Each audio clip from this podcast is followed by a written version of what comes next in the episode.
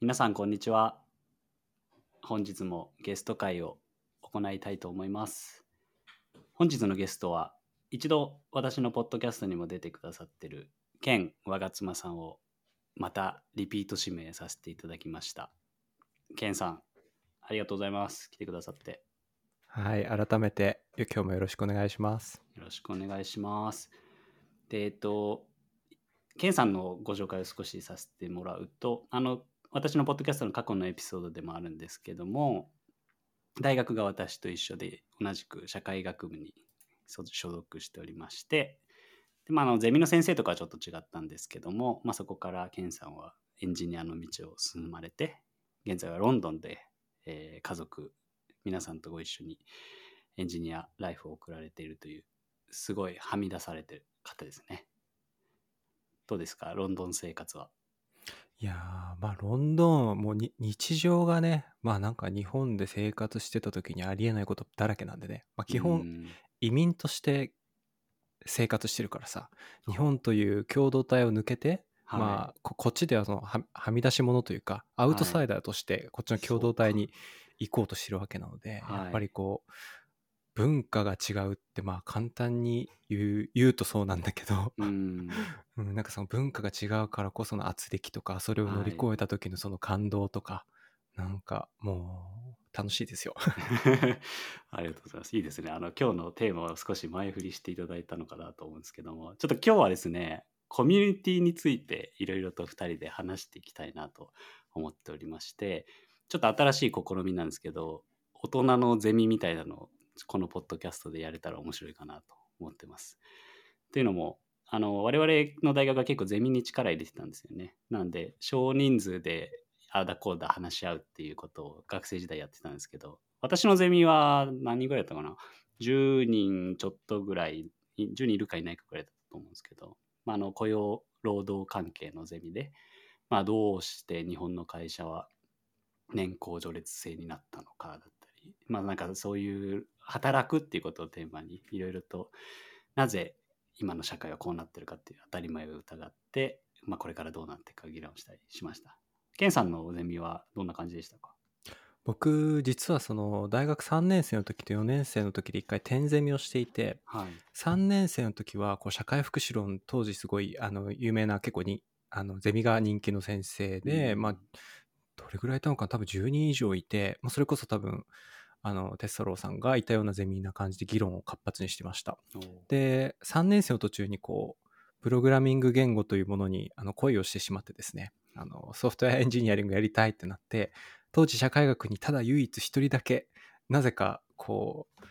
MacBook 当時はプロかな？それ8台ぐらいクラスター構成を組んでなんか社会学の先生なのに一人だけ Python 書いてますみたいな先生がいらっしゃって 先生のゼミに入って僕の学年は僕一人だけっていう感じで そその大変ゼミしてからあんまり議論という感じではなくってなんか一人であのしこしこコードを書くみたいな感じになったので あの懐かしい今日は大人のゼミという最高のコンセプトを読んでいただいて嬉しいです。ありがとうございます。あの、どうなっていくかちょっとわからないところあるんですけども、まあ、ケンさんなら大丈夫だろうという絶大な信頼のもと、あすのごいねそれ。リードさせて、いや、リードむしろしていただければと思いますが、はい。では、ちょっとやさ始めていきたいなと思います。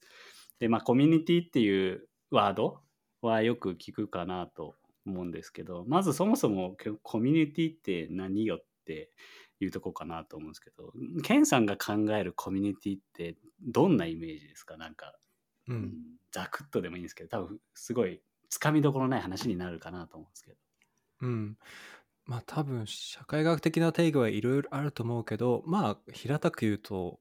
人間の集まりだよね。うん人間の集まりだけど多分そのコミュニティごとに多分色があって例えばこういうあの政治の話をするコミュニティとかこういう助け合いの話をするコミュニティとか、うん、なんかコミュニティごとに違う目的とかがあるまあでも平たく言うと人間の集まりっていう。んですよね。でなんかうん僕も、まあ、社会学ってあれもともと個人と個人から始まってこう関係性が2人以上になるとこう生まれてきて、まあ、それがどんどんどんどん集まっていくと社会になっていくっていう、まあ、なんかその関係性を考えるっていうところもあるかなと思うんですけど。なんか僕も久しぶりに昔の教科書とか見てみたんですよ。でなんかコミュニティうん。と一緒に語られてるのにアソシエーションっていうのがあってなんかマッキーバーさんっていう人ちょっと僕もあんまり授業でやった記憶はないんですけどなんかその人によるとコミュニティは同じ場所とか地域で生活して似たような習慣や意識を持つ集団。でなんかまあ遅延ですよね。だから地域とか暮らしてる場所に割とまあ紐づくっていうのがなんかあるみたい、うん。でそのアソシエーションって方はどっちかっていうとその同じ関心とか目的のために組織される集団っていう概念で、まあ、学校とかもそうだよね。勉強しに来るだし会社も仕事をしに来るだし教会とか、まあ、もっと言うと国とかもそうだと思うんだけど、なんかそういう目的関心ベースなのかそれとも地域とかその場所ベースなのかっていうのでなんか昔は語られてたりしたみたいですね。でも今ってねコミュニティって言われてその場所まあもちろん、うん、地域社会っていうのはあるとは思うんだけどなんかあまりそれよりも、まあ、趣味の集まりとか目的の集まりをコミュニティって呼んじゃってる意識もあるけど、うん。どうどうかなそこら辺。確かになんかさ最近だとほら SNS とかで Facebook グループとかで Facebook コミュニティとかを作れたりするじゃない、うん多分あのー多分今の人たちがコミュニティを聞いた時に想起されるなんだろう元のイメージで多分そういう SNS 上のそうツールとか呼び方から来てて多分そのね昔ドイツの社会学者とか今の人とかが唱えたような概念からは来てないと思うんだよね。だよねうんやっぱ生活も変わってテクノロジーも変わるとそういう概念も若干変わってきてる感じはあるよね。うん、遅延社会っていうのを多分経験してない人も多いんじゃない今の若者だと。だね。まあ核家族になるとね結構移動もあるしずっとじゃあ私も福岡で生まれたけど、福岡の社会の中にずっといいるかって言われるとまあそういうわけでもないから、うんそうだね変わってきてるんだろうね。ね。そのさっきのそのコミュニティとアソシエーションの違いは、まあよくあるドイツの話で、あのゲーマインシャフトとゲゼルシャフトの違いともなんか似てると思ったんだけど、そうだねこうん。同じとして捉えていいんだろうかね。そうだね。ゲうん。マインシャフトはちょっと遅延血縁の方だね。そう、うん。生まれながらの感情である本質意志で結びついてる集団。だから生まれた時からこういつも一緒だよねっていう、まあ、家族とかそうだよね、民族とか、うん。まあ、まあまあそこってほぼ多分遅延は必ず一緒だと思うんだけど、うん。生まれた場所もね社会も一緒だから。でゲゼルシャフトは、まあ、さっきと一緒で何かの目的のために理性的な選択意思で結びついてる。まあ理性的なとこだよね。血縁か理性的かの違いかな。だからうん。どっちかっていうと、うん、遅延より血縁色がゲーマインシャフトはもしかしたら強くなってくるのかもしれないね、なんかその自然的な本質意志じゃない方ってことだよね。あそうそうそう作為的な人為的な。そうそうそうそう。いいね、うん。今の自然的なとこか作為的なとこか、うん。ってなるとね自然的なじゃあつながりってまあ家族はもちろん今いるし、うん、でもほとんどそれだけかな。家族ぐらいかな意識するのって、うん。まあ、あとは自分で選択した人と結びついてるよ例えばだけど、まあ、日本でタワマンに住んでたりとか、ね。まあうん。まあ、今の日本でも別にちょっとしたねとあの東京都の中心を離れるとその町なんだろうちょ町内会とか多分はい。タワマンの中の会とか、そういう住んでるところのフフラットアパートメントの寄り合いみたいなのってあったりすると思うんだよねそこはまだ遅延の色はあるんじゃないかな、ね新しいね。タワマンの中にまた遅延的コミュニティができてきてる。確かにそれはあるから。そうだね。まあ、あとなんか街づくりとかね、町おこしとかで地方とかもまた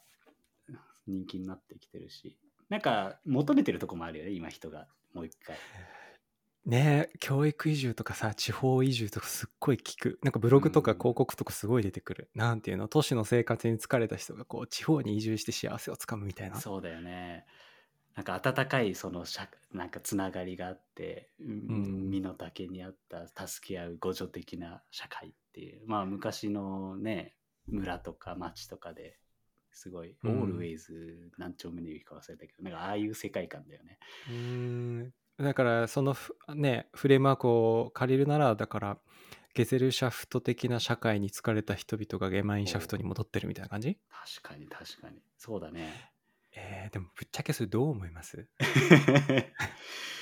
本当に地方に移住すると幸せになるの？いや、それは結構 YouTube とか見ててもね、理想と現実みたいなのあるって聞くよね。で、なんか、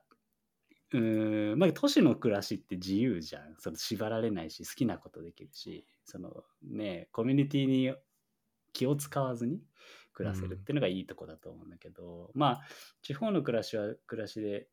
助け合いとかもあるだろうし、うん、いいと思うけど、まあそのしきたりだったり、その土地の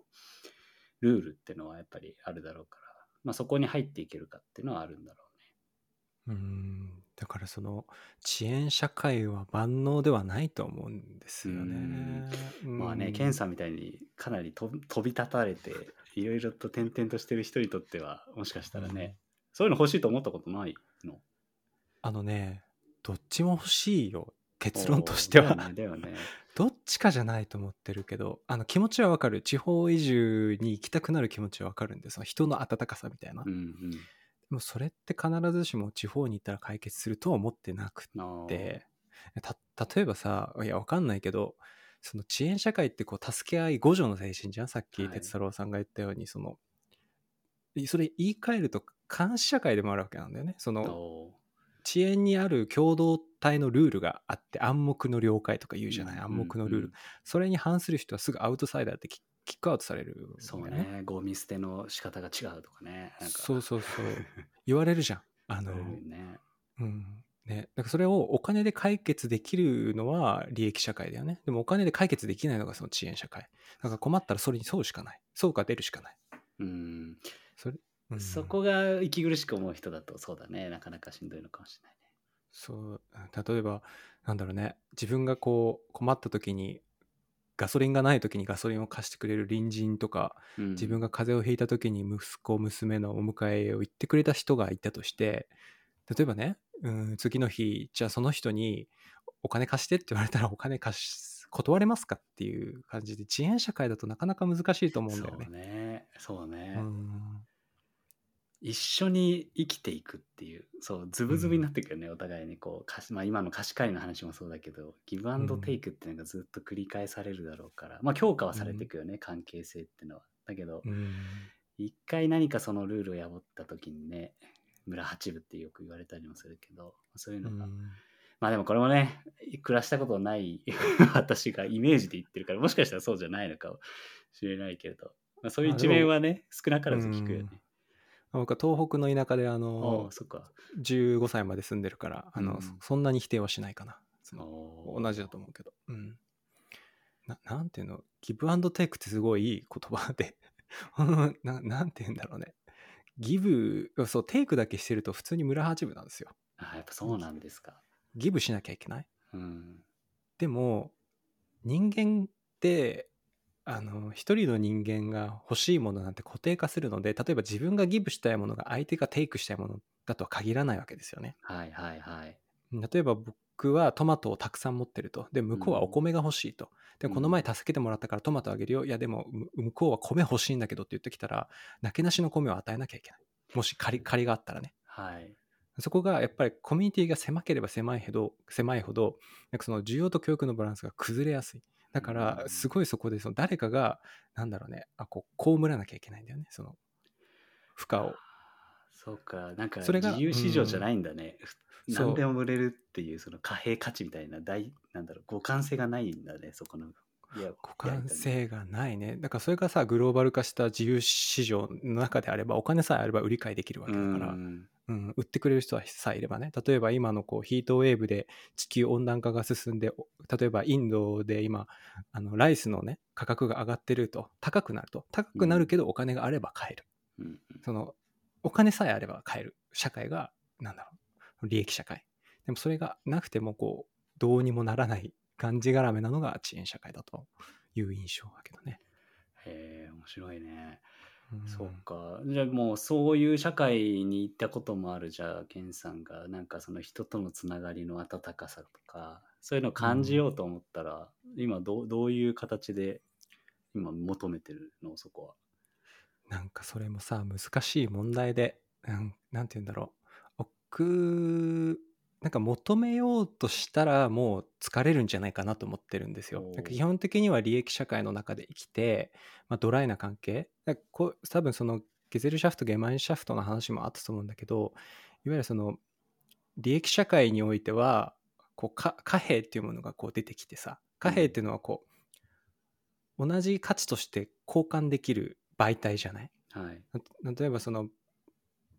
バーターというかさ物々交換だと同じ価値が何かわからないけどお金であれば100ドルのものは100ドル10ドルのものは10ドルってものがあって、お金というものをさこう媒体にすればまあ好きに売り買いできるじゃない？基本的にはそのいい意味でドライだと思っていて、でまあその時に例えばなんだろうね。その例えば街中でベビーカーを押してる時になんかこう階段があってエレベーターがないみたいな時にこうお金の見返りを求めずに助けてくれる人みたいなのがいるとするじゃない、うん。例えばロンドンの地下鉄すっごい地下鉄が長いのよあのエレベーターとかもないところも結構あってさ、はいはい。その時になんかふと通りかかった人があの全然アジア人とかでもない人が「ああの持ってあげるよ」って言ってひょいって持ってくれたらすごいああったかいって感じるじゃない？うん。でもあったかいって感じて感謝はするんだけどでも同じようなシチュエーション出た時にそれを求めたら疲れると思うんですよ。ああ、なるほど、ね。あのそそそういう人を探し始めたらだから例えばまた別の駅に行ってあここもこうササブウェイ入ってなんかチューブですごいなんかエレベーターもないなってなった時に誰か助けてくれないかな？助けてくれない人がいなかった時になんだここは誰も助けてくれないじゃんとかってなっちゃうんですようん。だからもう初めからも求めないそうか。なんか今の話聞いてて、すごい日本の、例えば飲食とかのサービス、まあ、チップの話もそうかなと思うんだけど、チップってすごい明確にサービスをお金に換算するものじゃん、レストランとかでさ。うんまあ、だから、あれがあると、まあ、ウェイター側さん側もね、尽くしてチップもらおうってして、まあ、良くも悪くも、その貨幣、お金ってもので、あの動きがあると思うけど、まあ、日本って別にチップ払わないけれど、お客さん側はサービスは割とね、期待するよね。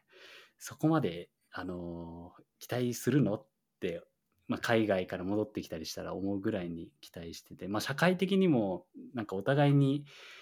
うん助け合うのが当たり前だ。別にそこに利害関係はなくてもっていうなんとなくの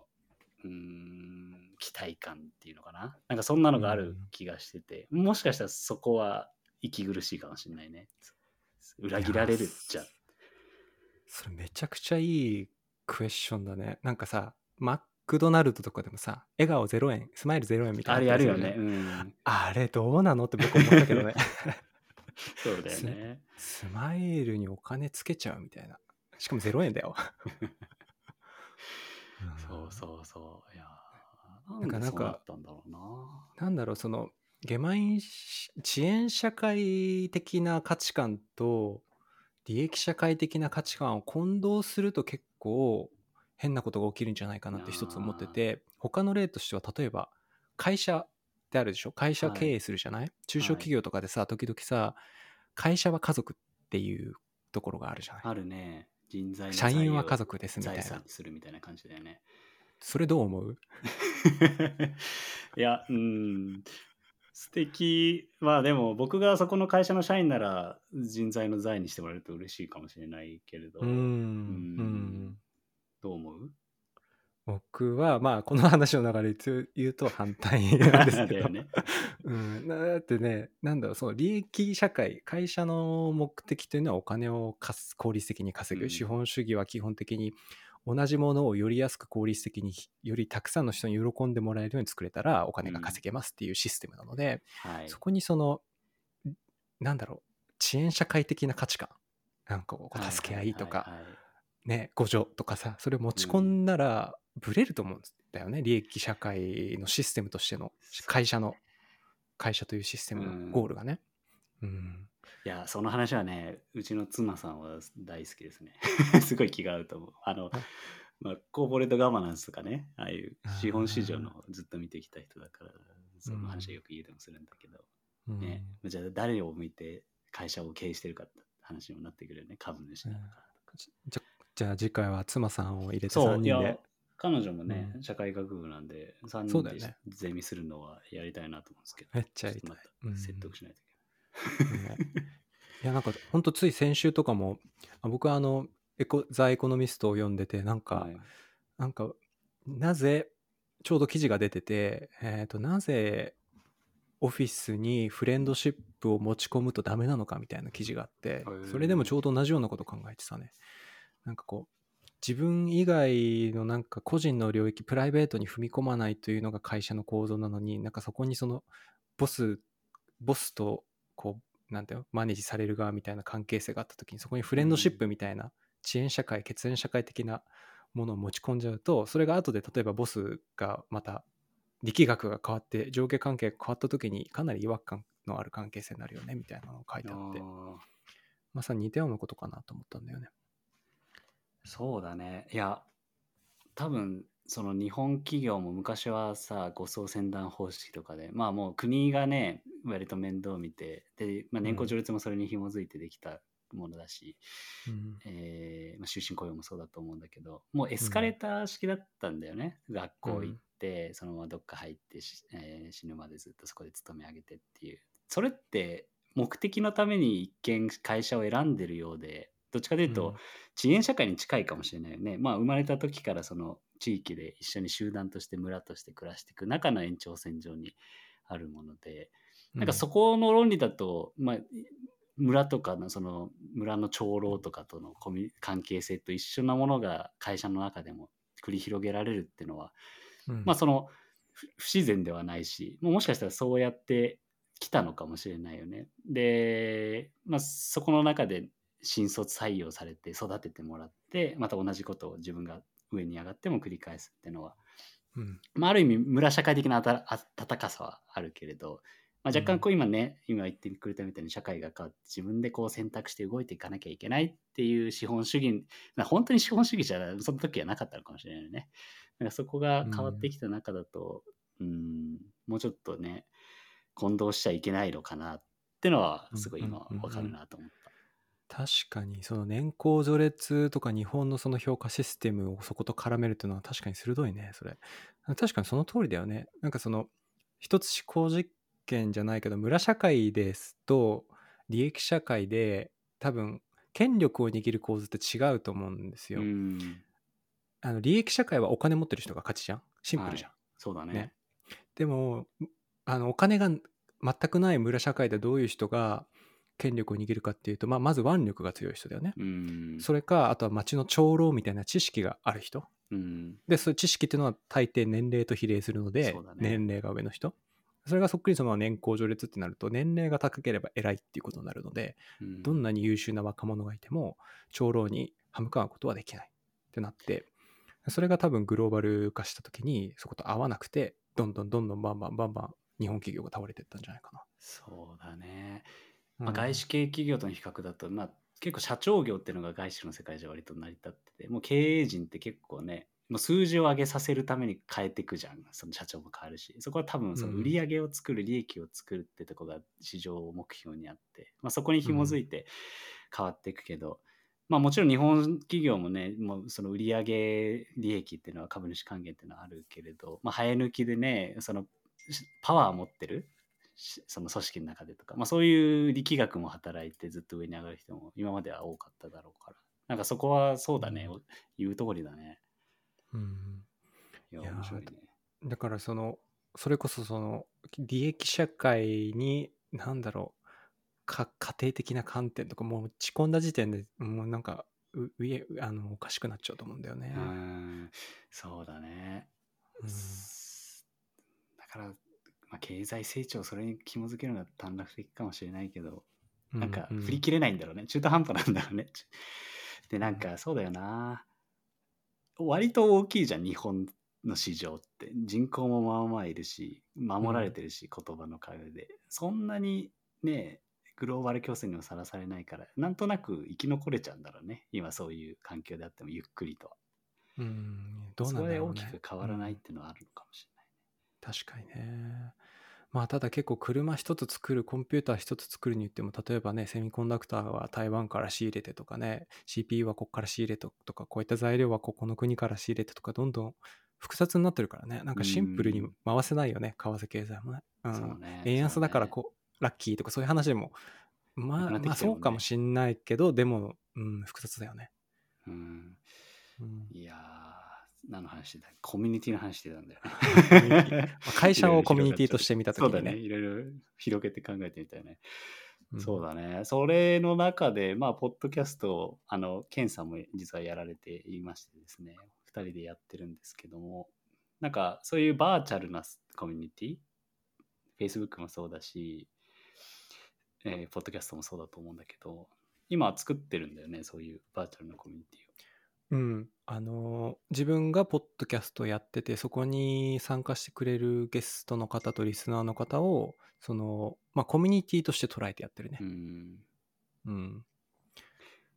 そこはどうして、なんかそういうの作りたいなって思ったりしたのかな？うん、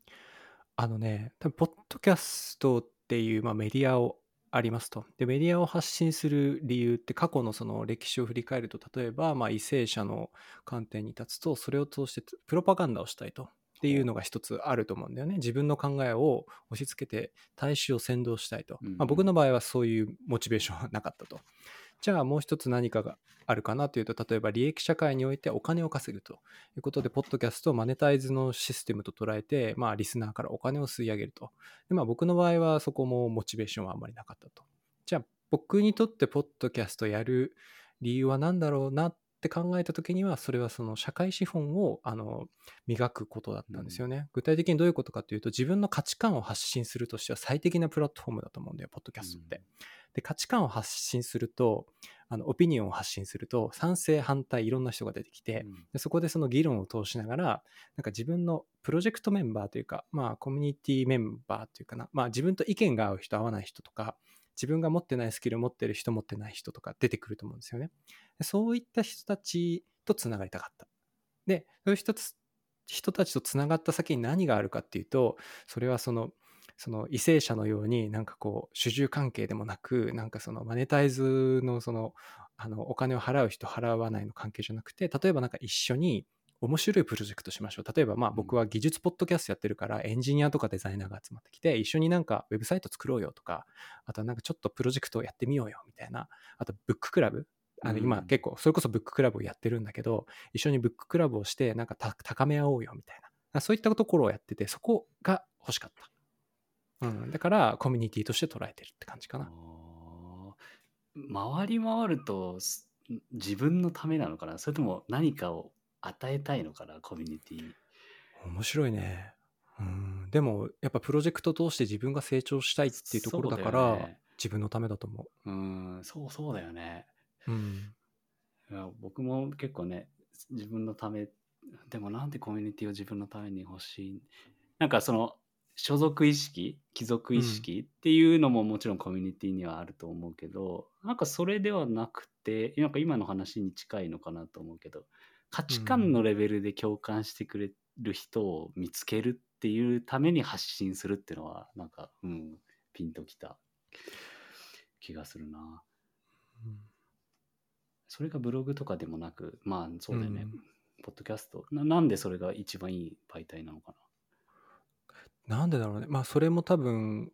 この前ねあの哲太郎さんとも話したけどこうポッドキャストってパーソナリティがすごい出やすいからブログよりは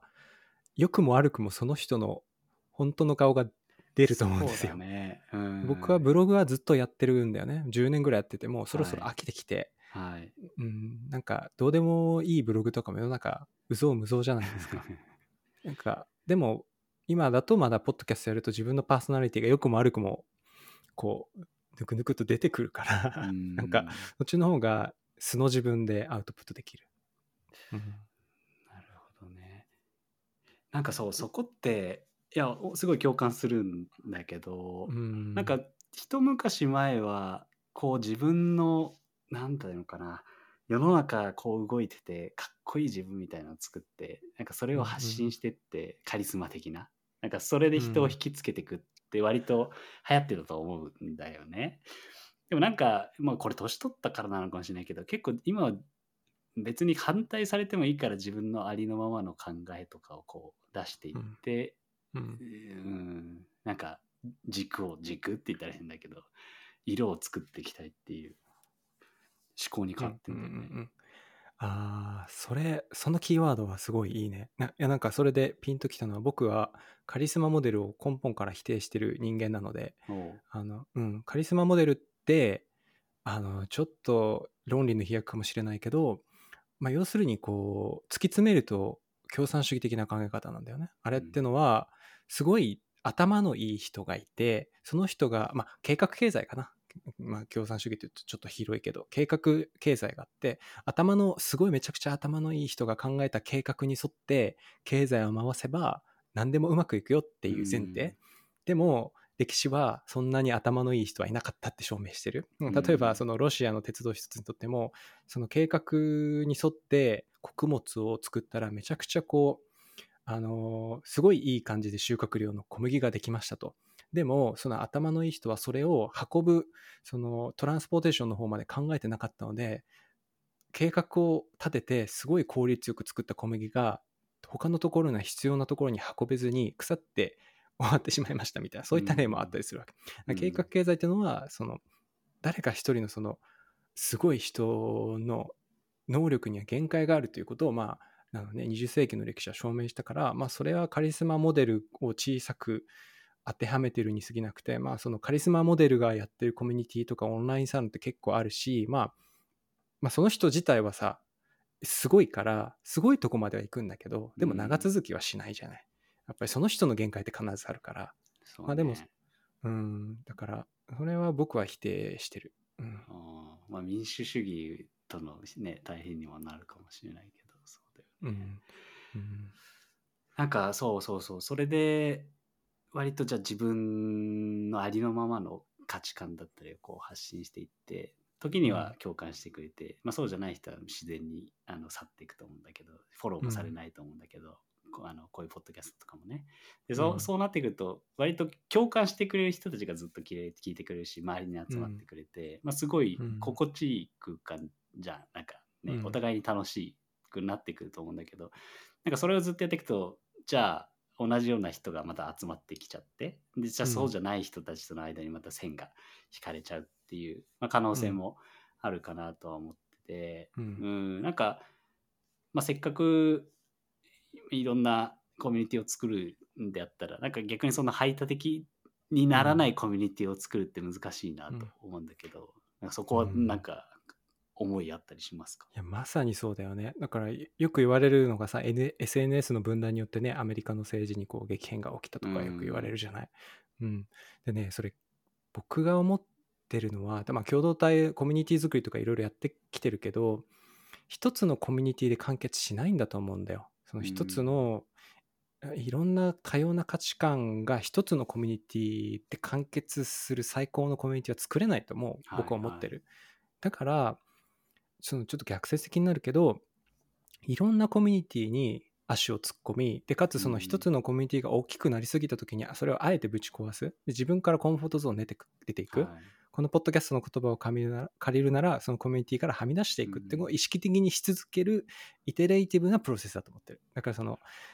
あの例えばなんだね民主党と共和党の人が 50%50% でいるそして常にコンフリクトのある議論が生まれる建設的なコミュニティっていうのは絶対できないと思ってるから、うん。それぞれ別のコミュニティがあってそこにあの程よく足しげく通うっていうのがその個人としての生き方なんじゃないかなとは思ってるんですけどどうですかね？いやーそうだね。なんかすごいうん。勇気づけられる言葉で、っていうのも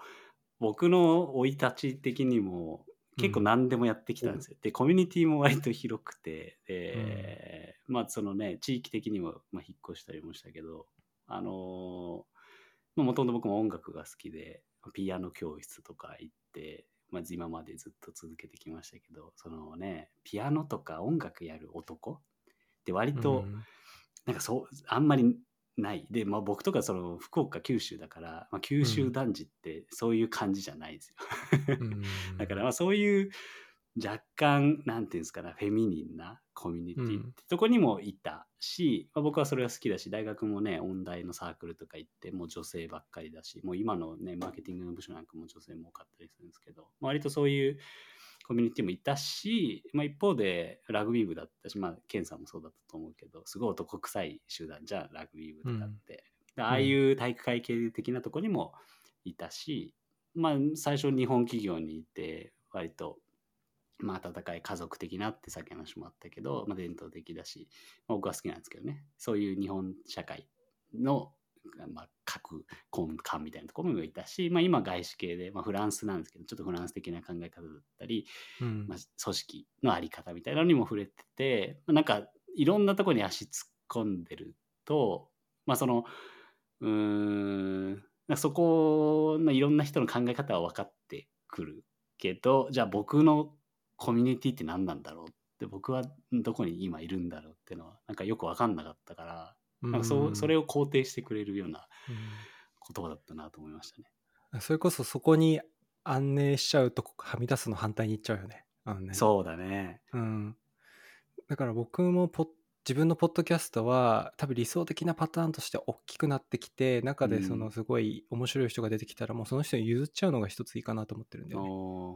なるほどね。うんもうテーマとしてね、うんそこを。そうそうそうもう僕のものとして今は作ってなくて、うんうん、じうまくできてるかなと思うんだけど結構そのコホストを入れてやったりとかはい、あとそのゲストの方でもすごいアクティブに情報発信してくれる人にもう何回も出てもらったりとか、うんなるべくそのカリスマモデルを否定して作ってるから、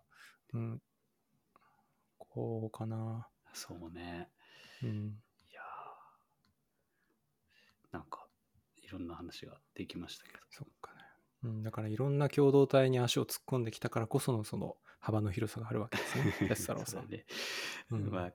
腰の一本というかこれってのがまだ見出せないけどまあそれでいいのかなっていう若干諦めもあるしなんかね幅は広い方がいいよねいろんな、うんなんだろう世界観を持つってのは楽しいし純粋にそうだね。社会学的な話で言うとネットワーク理論っていうものがあって、まあうん。ネットワークっていうのはそのいどんな人とつながるかによって例えば肥満の人とつながってると自分も肥満になりますよみたいな相関関係の社会学のデータとかもあったりするわけで。そういった中でいかに自分がこの多様的な価値観を持ち続けるためにはその弱い中体ウィークタイみたいなのが言われてて、それはその特定の人とどっぷり浸かるんじゃなくていろんな人とゆるーくつながるいうのが、その自分の価値観をこうアップデートし続けるために必要だっていう話もあったりするから、うん。まさにそのウィークタイをうまく使って生きてる実践例なのかなと思って。だといいんですけどね。なんか、うん。そうだな。ちょっと今話聞いてたりして思ったんだけど人間関係と、まあ、自分自身と集団と社会ってなんかどどういう図図を描いてる頭の中に？っていうのを自分を中心としてそこに近いとこ人、まあ、家族妻親とかそうだと思うけど、まあ、それが自分の周りにちっちゃい円としていてさらにその外側にちょっと親しい友人とかがいて、うん。まあ、その先に知り合いとか昔の友達とかそのなんか親密さでこうい関係性っていうのをなんか頭の中で描いてるのか、うん。まあ、そうじゃなくてもっとこうランダムにこうバラバラバラって人が散りばっててなんかそことそこの人たち同士をこうサークルでグッグってベン図みたいなイメージだよね。なんかそれでそのベン図のサークルがたくさん一部は重なってて一部は重なってないみたいな。なんかそういうふうに、えー、つながっててそれが集まると、まあ、自分の頭にある社会っていうのができてるのかとかうん。なんかうん。そこら辺のその人との関係性だったり自分の立ち位置っていうのをどう位置づけてるのかなって気になるんだけどどうどうなんですか？めっちゃいい質問だね。いや、僕そういうの好きで考えてて、それに対して明確な自分の今の答えがあって、多分それちょっと突飛だから、うん。え、僕から言っていい？それともいや、いいですよ。僕僕は、じゃあ先に突飛じゃない方を言うと、あ僕は結構なんだろうな、うーん、城みたいなイメージで、まあ僕はうん。本丸にいますと、天守閣にいますと。で、本当にもう親しい人とかい、なんだろうな、人は、もうその天守閣の中にいるんだけど、でも別にそこに誰にも入れないわけじゃなくて、その本丸、三の丸、二の丸ってずっと広がっていくと思うんだけど、まあ、その城マニアみたいな話だけど、その縄文を行く鍵みたいなのは人によっては結構あって、うん行き来できる人っていうのは僕もう自分の関係性の中で結構いる。だからまあそこの人によってどこまで鍵持ってるとかあるかもしれないけど、まあ、ただなんかそのい門同士は一方通なんだろう橋みたいになっててその門と門の間を行き来するっていうのはまだあんまりできてないのかなって思ってるのね。なんかうんうん。パ,、パノプティコンじゃないけど中心にこう天守があってそこから放射状に伸びてるイメージかな。いろんなもんが。でそこに行き来する人たちがこうあの会話し合ったり共同体作ったりコミュニティとして存在してて自分もそこに行ったりしてるっていうイメージで、うん。なんかこれからはその横の往来もできてそれからだんだん地続きになっていくとすごいいいなとは思ってるんだけど、なんかそんな、うんやっぱ自分を中心に置いてる感じがあるけど。そのアナロジー面白いからちょっと突っ込んでみたいけどそこに出てくる他の人にも城があるわけ？その人たち自身の。でその人たちの鍵も哲太郎さんはもらってるの？あーどうなんだろう。僕がじゃうん。あ鍵もらってその人たちの中に入っていけてるかか、うん。入っていけてんのかな？鍵もらうのはでも気持ちいいですよね。このね。一つ先の門の鍵くれた今っていう瞬間ちょっとうんうん中まで覗かせてくれたっていうのはうんあるけどうんもらってでもそういう意味じゃ個人個人に対してじゃあ今自分がどれくらいのうん心開いてくれてるレベルなのかとかあんまり意識してないですね。なんかすごい自分し資本かも自分うんうん本位かもしれない。うん来てくれっまあて感じだよ。うん。うんうん俺の城に来てくれみたいなね。かもしれないね。君には開けるけどお前は来るなみたいいやいやいや、あげないとかはないですよ。な。うん来てくれればあげるつもりでいるんですけど。うんでも僕はそのアアナロジーをあるなら明確に来てほしくない人とかいるけどね。あうーんそうだね、ねごめん。ちょっといい人ぶったかもしれない。いるかもね、うん 書き渡せない人はもしかして。うんいや敵敵を作ることでつながるコミュニティもあるからね。そうそう、ちょっとその話もね、しうんしたかったんだけど、まあ気持ちいいもんね、そういうことやると。うん、そうそうそう。いや、てか、それ普通によくやられるよね。うんいや、あるよね。うん。で、どう、どうなんですか、ケンさん。僕はね、あのー多分自分を中心に考える思考のと、そうじゃ自分は大きなシステムの一部に過ぎないみたいな、うん多分大きく二軸があると思っていて、その天動説、地動説的な感じで言うと、僕は大きなシステムの一つに過ぎない的な、だから自分を中心として周りを見るというより、なんかこう、大きなこう得体の知れないモンスターみたいなシステムがあって、そこの一部に過ぎないっていううん価値観なんですよね。はい自分のはい。だからその、あのーシステムシンキングっていうシステム思考っていうあのなんだろうねメンタルモデルというかまあそういう考え学学派みたいなのが一つあって、まあ、結構古いんだけど1970年ぐらいシステムシンキング The Primer みたいな本が出てでその人が理論を完成する前に死んじゃったんだけどまあうん。それはその資本主義とか会社とか家族みたいないろんなものをシステムとして捉えるっていう多分読んだよ、その本。あ、多分ね、有名だから社会学とかあったら多うん。分耳にしたりしてる。で、そのシステムというのは入れ子なんですよね。はいはい。家族ってのは日本社会というシステムの入れ子にあって、日本社会というのはグローバリズムの中のシステムのしあの入れ子になって。で、僕はその中の唯一、あの人間という、まあ、人間というのもこう生理学で考えた一つ一つのシステムであのに過ぎないと。でいう入れ子になった一つのアリンコみたいな点だと思ってて、でだからそのさっきの答えに戻ると、その自分の周りにはいろんな複雑なシステムが動いてて、だから自分がそのタイミングでどのシステムとコミュニケートしてる？例えば日本の自分の家族とコミュニケートしてるのか自分が働いてる会社とコミュニケートしてるのかその資本主義とコミュニケートしてる、まあ、つまりとお金をもらってお金を使ってみたいなシステムの中で動いているのか。なんかすごい別の言い方をすると大きな物語の中で自分がどこのストーリーにいるのかみたいなのを、うん。あで捉えた方がなんだろうねあのいい悪いじゃなくて好き、うん。なんかうん、っていう話だと思う。うん。なるほどうね。ん。あれだよね、なんか、わわかんないけど、ハリー・ポッターの世界とかじゃないけど、いろんなドアがあって、そこでなんかうん入っていくような、なんかそんな感じとかね、いろんな資本主義うん。のシステムもあるし、ねドローンドローンから見てる城みたいな。あーあなるほどな。ダダンブルドアよりは多分あのフクロウの目線で城を上から見てるそ 方が。楽しそうみたいな。あー人間か、そうか。うんなんか今の話だとこうし集団ん？仕組みとかそういう集団とかに自分がこう入っていくって感じだよね、だからうんじゃあ自分の人間関係っていうのも、まあ、その中に入っていった時にそこにいる人たちと気づいていく気づいていくつながっていくってものだからまあ、常に自分の周りに衛星みたいにこうぐるぐるしてるって感じじゃなくて、うんうん。その場その場でそこにいる人たちと、まあ、コミュニケートしていくっていう感じだよね。そんなイメージだねどっちかというと、うん。うんうんうん。なんかそのし他のシステムそのシステムシンキングの話を借りると他のシステムとのコミュニケーションというのはこうフィードバックループを通してはい。やり取りするわけだよね、例えばなんだろう。まあじゃあ他の人間例えば鉄太郎さんっていうのも僕と違うシステムがいて例えばうん。鉄太郎さんのことを殴るっていう声をしたら向こうは殴り返してくるかもしれないし、ただはい。自分から離れていくかもしれない。それは自分の殴るっていう行為に対して向こうからフィードバックをもらうっていう形なんだよね。でも殴るだけじゃなくて例えば面白い話をするとかお金をあげるとかコーヒーを入れてあげるとかいろんなコミュニケーションのスタイルがあってうん。自分が何をするかによって相手はどういう反応をするかって人によって違うじゃないですか。ね、ちょっと分かんないけど殴られたら喜ぶ人も世の中にいるかもしれないしコーヒーがが好きな人ワインが好きな人によって反応は違うかもしれない。だからもう基本的にシステム他のシステムはブラックボックス。でそそれを理解することはできないから自分のがいろんなしたコミュニケーションの様式によって返ってきたフィードバックがあると。でそれを生かしてもっとその人と仲良くなりたいんだったらそこから学習してもっといろんなコミュニケーションをするしここからあ自分と合わないなってなったら一旦距離を置くしみたいな。もう他のシステムはブラックボックス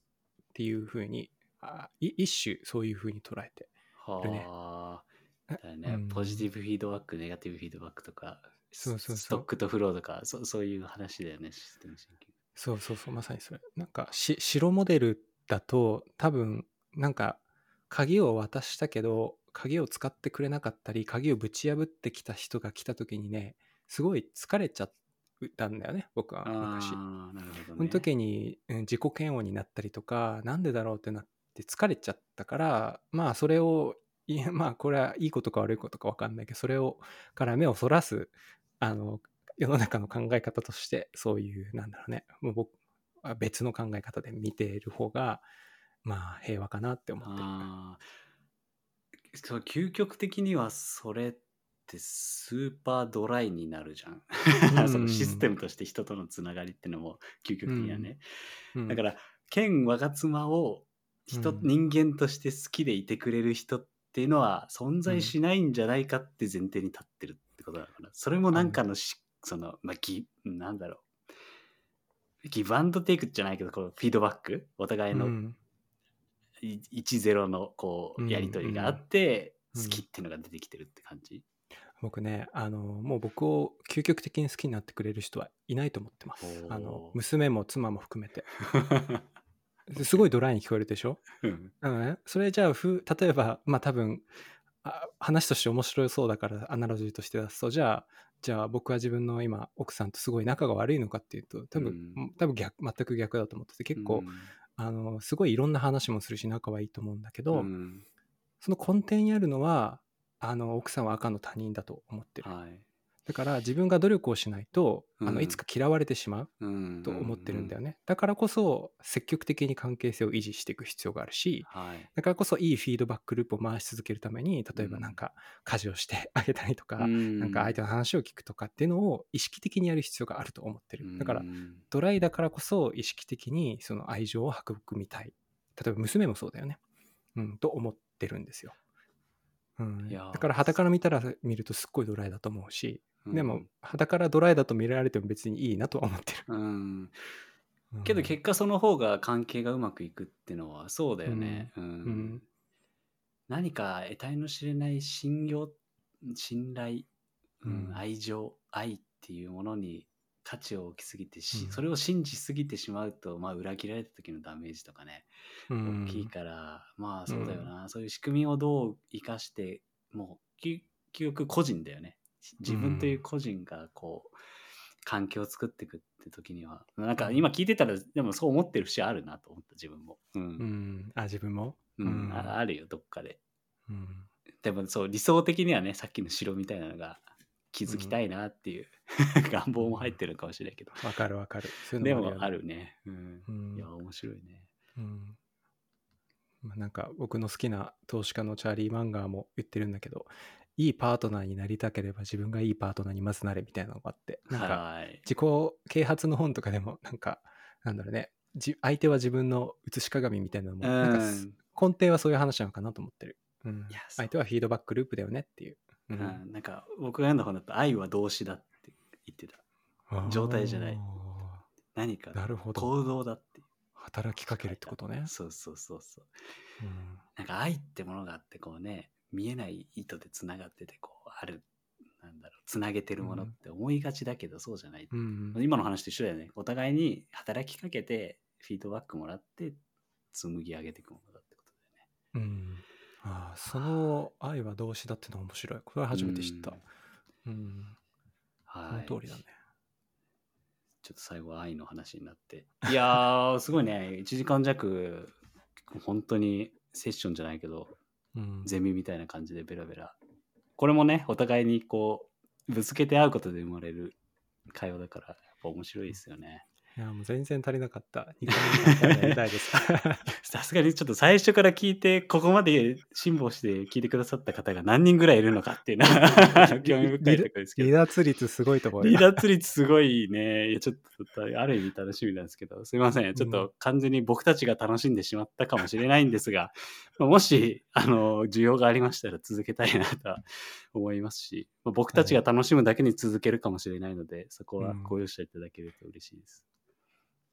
はい。じゃあ、ちょっとまたね、メンバー変えたり、なんか違うね、専門っていうか、世界を持ってる人とか呼んでみてね、こういう話を。3人とかでやるとまた面白いかもしれないね。と思ったりしたんで、ちょっといろいろ実験していきたいなと思います。はい。じゃあ、ありがとうございました。長い時間、ケンさん。いえいえ、こちらこそありがとうございました。はい。またぜひお越しください。本日はコミュニティについていろいろと、えー議論してみました。はい。では、また次回もお楽しみに。バイバイ。